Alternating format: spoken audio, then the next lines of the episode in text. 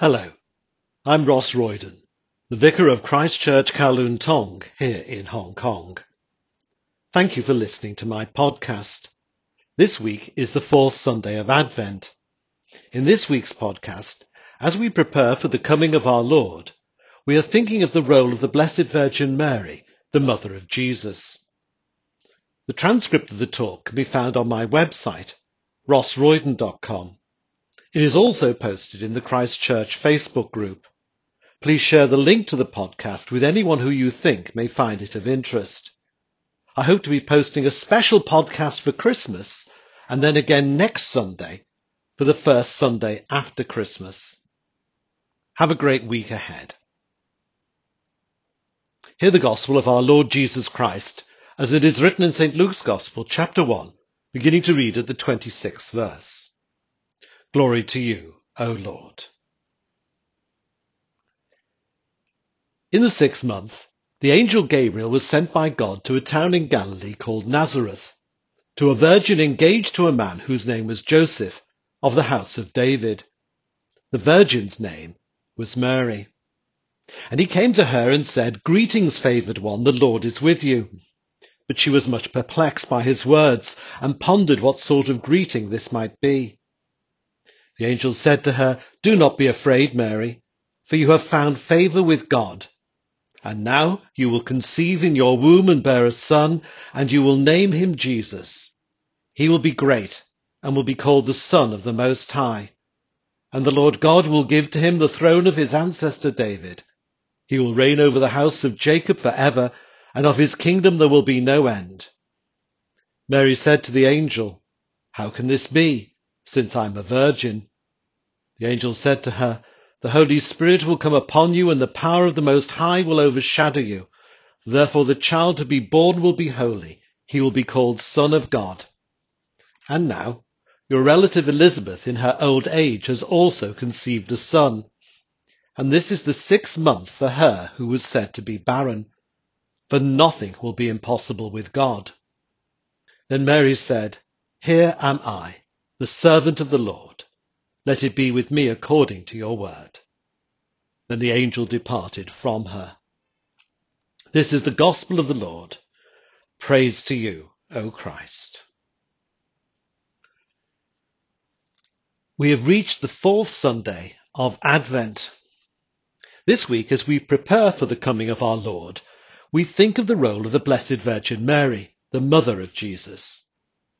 For some in the church, Mary's role is limited to giving birth to Jesus. In fact, the only time they give Mary any thought at all is at Christmas. And then it is solely to acknowledge the part she played in bringing Jesus into the world. To many of us, however, apart from any other consideration, this simply doesn't feel right. Surely there is more to her role than that. But if her role is more than that, what is it? It is very hard for us to think clearly about Our Lady's role because of all the arguments there are in the church about her and all the different images that people have of her. Indeed, the images we have of her, rather than helping us to understand her role, only get in the way of it. But if our images of her are wrong, what image should we have? In thinking then about her role, we need to begin by asking what our images of her are and in what way they are wrong. There are, of course, many images of the Blessed Virgin Mary. These images are expressed in various ways, in music, in art, and in literature. They lie behind what gets said in church about her and in devotion to her. I would suggest, however, that four are the most common. The first image that people have of Mary is what I call the porcelain image. You see examples of this image everywhere, not least in many of the statues of Mary in church buildings and on sale in places that supply ecclesiastical ornaments and furniture. But it is one that also appears in many paintings of her. In these statues and paintings, Mary is normally Western, immaculately presented, and her clothes all perfect. She is completely free from any blemish, her skin smooth, clear and white. This is not a woman who needs lotions and creams to achieve a flawless complexion. Models in fashion magazines are often airbrushed or photoshopped to achieve whatever it is that is the editor's idea of beauty and perfection. This is what this image tries to do with Mary. It projects onto Mary a cultural and essentially male view of feminine beauty. This image is femininity idealized according to a particular understanding of female attractiveness. Secondly, there is the passive image.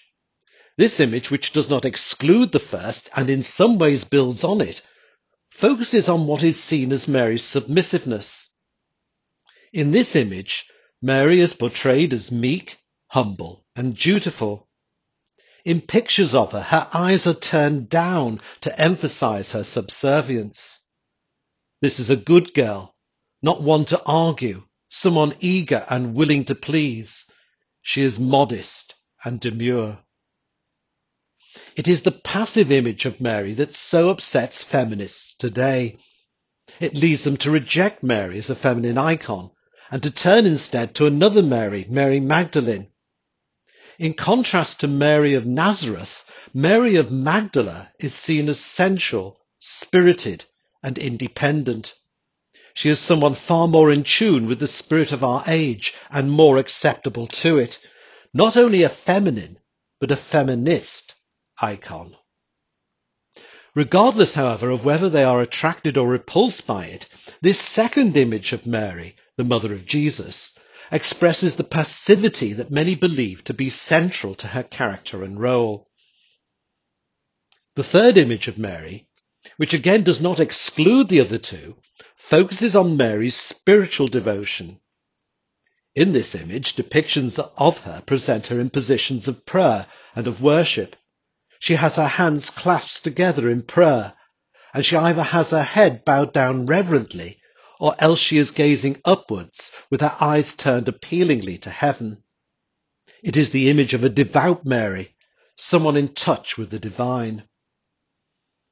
This prayerful image is of a Mary who is otherworldly a Mary who would be at home in the sort of religious community that shuts women off from the world and makes it possible for them to avoid all material worries and distractions.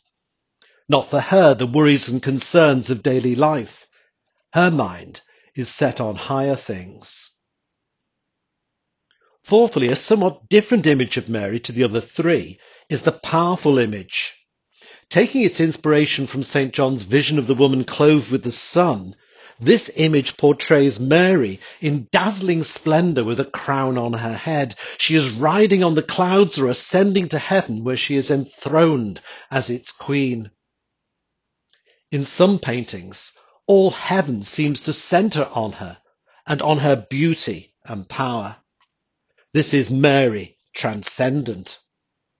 Like the prayerful Mary, this is a Mary removed from the world, distanced from its sin and temptations. This is the Mary who invites the adoration that Protestants are so suspicious of, but who, like a goddess, draws others to her who are seeking comfort and help. These then are four of the most common images of Mary. The porcelain Mary, who looks like she might break. The passive Mary, who looks like she would always do whatever is asked of her. The prayerful Mary, who looks like she would always be in a church. And the powerful Mary, who looks like she has now left this world behind her and achieved heavenly glory. I have absolutely no intention to mock. I accept the sincerity and devotion behind each of these images, and they appeal to churchgoers precisely because there is truth in each one of them. The porcelain image seeks to capture Our Lady's purity. When the angel Gabriel tells Mary she will conceive and bear a son, Mary asks the angel Gabriel, How can this be, since I am a virgin? In an age which, high, which has so highly sexualized any depiction of women, any talk of virginity beyond puberty is seen by many as dehumanizing. A person's identity today is believed to lie in asserting a sexual identity, not denying it. This makes Our Lady's virginity both controversial and challenging. Our Lady's virginity, however, is not simply about sexual purity, but also about her spiritual purity. The angel Gabriel's first words to Mary were, Greetings, favored one, the Lord is with you. Mary begins the Magnificat with the words, My soul magnifies the Lord, and my spirit rejoices in God my Saviour. Mary's purity is rooted first and foremost in the purity of her relationship with the Lord who is with her in a special way, and in whom she rejoices. The passive image seeks to capture Our Lady's obedience. Mary famously responds to the angel Gabriel's words to her, Here am I, the servant of the Lord, let it be with me according to your word. Then when Mary goes to visit her cousin Elizabeth, who has herself conceived miraculously, Elizabeth says to her, And blessed is she who believed that there would be a fulfillment of what was spoken to her by the Lord. Doubtless, as Elizabeth is saying these words, praising Mary, Elizabeth is also thinking of her husband who didn't believe what was spoken to him by the Lord, and who now can't speak at all as a consequence. Mary, however, willingly both believed and accepted the role that God chose her for, and she carried it out faithfully. The prayerful image seeks to express Our Lady's spirituality Immediately after the birth of our Lord and the visit of the shepherds, St. Luke tells us that Mary treasured all these things and pondered them in her heart. Twelve years later, Mary and Joseph take Jesus with them to Jerusalem to celebrate the Passover. On their way back, however, Jesus goes missing, and his parents eventually find him in the temple with the elders. Jesus returns with them to Nazareth, but St. Luke tells us again that Mary treasured all these things in her heart. The last historical mention of Mary in the Bible is in Acts chapter 1 after the ascension. St. Luke describes how the disciples returned to Jerusalem as Jesus has told them to. St. Luke writes, All these were constantly devoting themselves to prayer, together with certain women including Mary, the mother of Jesus, as well as his brothers. The last thing Mary is recorded as doing in the Bible is praying. The powerful image seeks to assert Our Lady's ongoing role for the Church and that her significance for us as believers did not end with her death. Instead, this image wants to affirm that Mary has a continuing ministry in heaven praying for us. This is the most controversial image of her amongst Christians.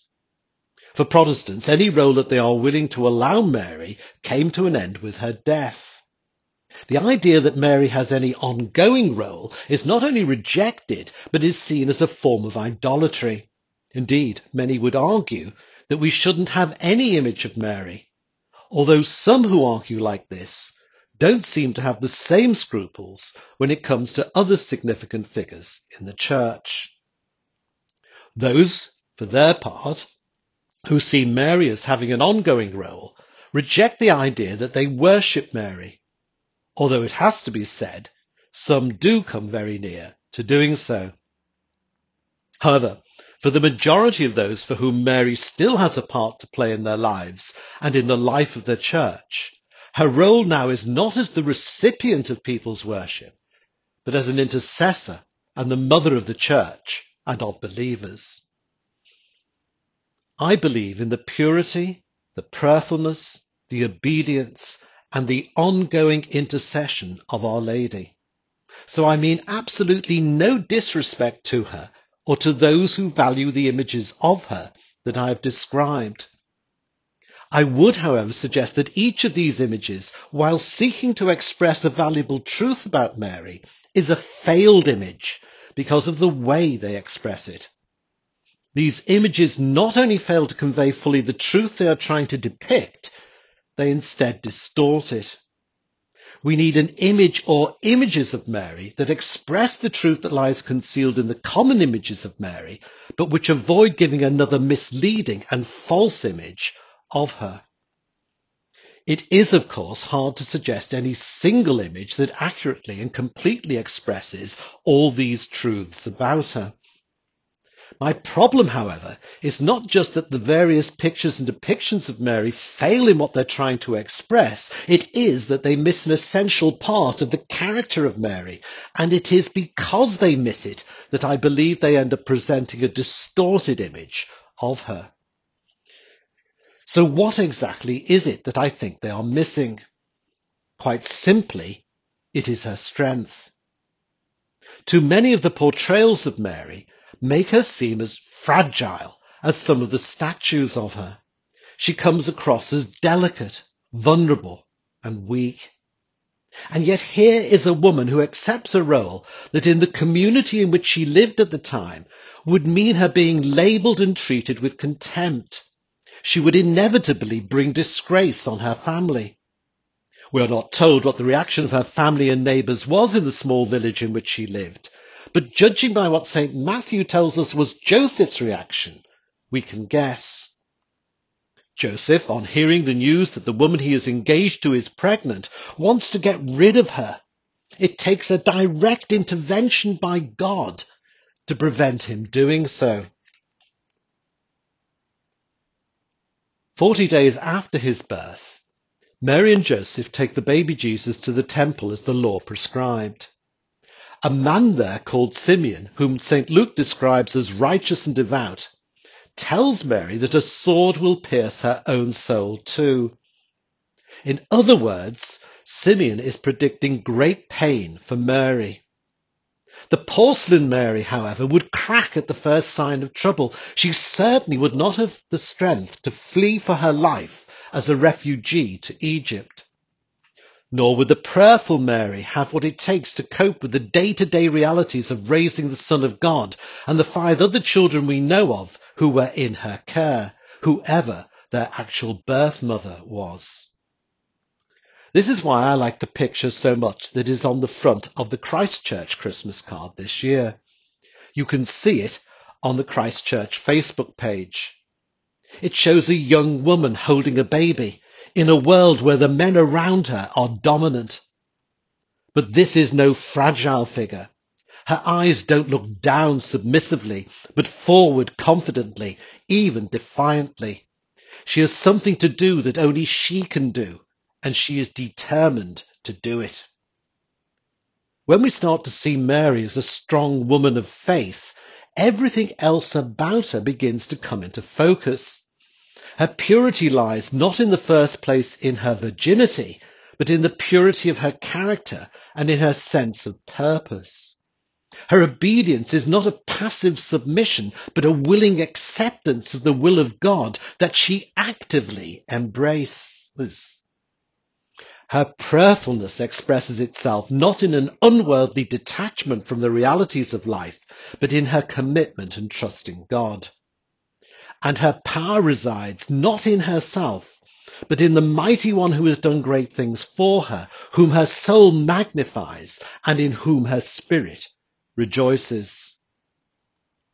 Surely this strong woman of faith provides a role model for us that is for life and not just for Christmas.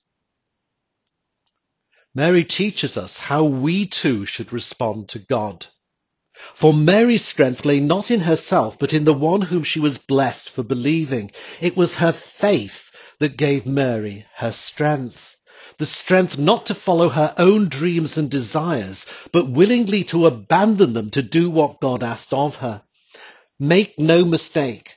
What God was asking of her was tough and demanding. And yet God's will for her was not something she accepted reluctantly, but welcomed with joy. Repeatedly today, we are told that we will only find peace and fulfillment by putting ourselves first and pursuing our own goals. Mary shows that precisely the reverse is true. we find peace and fulfillment not by following our hearts, but by following her Son and serving God through him. In his will is our peace. But how are we to know his will? St. Paul writes, I appeal to you therefore, brothers and sisters, by the mercies of God, to present your bodies as a living sacrifice, holy and acceptable to God, which is your spiritual worship. Do not be conformed to this world, but be transformed by the renewing of your minds, so that you may discern what is the will of God, what is good and acceptable and perfect. Discovering the will of God for our lives begins with a commitment to God that involves presenting our bodies, that is our whole selves, to Him as a living sacrifice. It means, as St. Paul tells us, not being conformed to this world, but being transformed by the renewing of our minds. It is when our minds are renewed in this way, and only then, that we are able to discern the will of God. To put it another way, Mary presented her body to the Lord, not only by conceiving and carrying our Lord, but in a life of service. We are to do the same. We are to stop seeing things as society and the world around us sees them, and to start seeing them as God sees them, seeing as Mary saw that God is the one who scatters the proud in the thoughts of their hearts, who brings down the powerful from their thrones and lifts up the lowly, who fills the hungry with good things, but sends the rich away empty. God asks of us what he asked of this young woman in Nazareth, to believe his word to us and to embrace his will for us as we follow his son. Jesus said, if anyone wants to become my follower, he must deny himself, take up his cross daily and follow me. For whoever wants to save his life will lose it, but whoever loses his life for my sake will save it. Faith, in the sense of believing in the truths of the faith, isn't enough. Jesus commands us actively to take up our cross, to commit ourselves fully to what it is he is asking of us. The call of God is something that, like Mary, we have to obey, trusting God to give us the strength we need as we do so. It isn't easy. We are weaker than we like to admit. We fall and we fail. Mary provides us with the encouragement we need to see that it is God's grace that enables us to be strong. For some, seeing Mary as a role model in this way is as much as they can accept, and that's fine. All the Blessed Virgin Mary wants is for you to follow her son. And in the Blessed Virgin Mary, the strong woman of faith, we have one who gives us an image and example to look up to as we seek to follow him. But as we think of her especially this week, who better to ask to pray for us that we may find the strength we need than she whom God favored with his grace and by whose grace she lived her life. Hail Mary, full of grace, the Lord is with thee. Blessed art thou among women, and blessed is the fruit of thy womb, Jesus. Holy Mary, Mother of God, pray for us sinners now and at the hour of our death. Amen.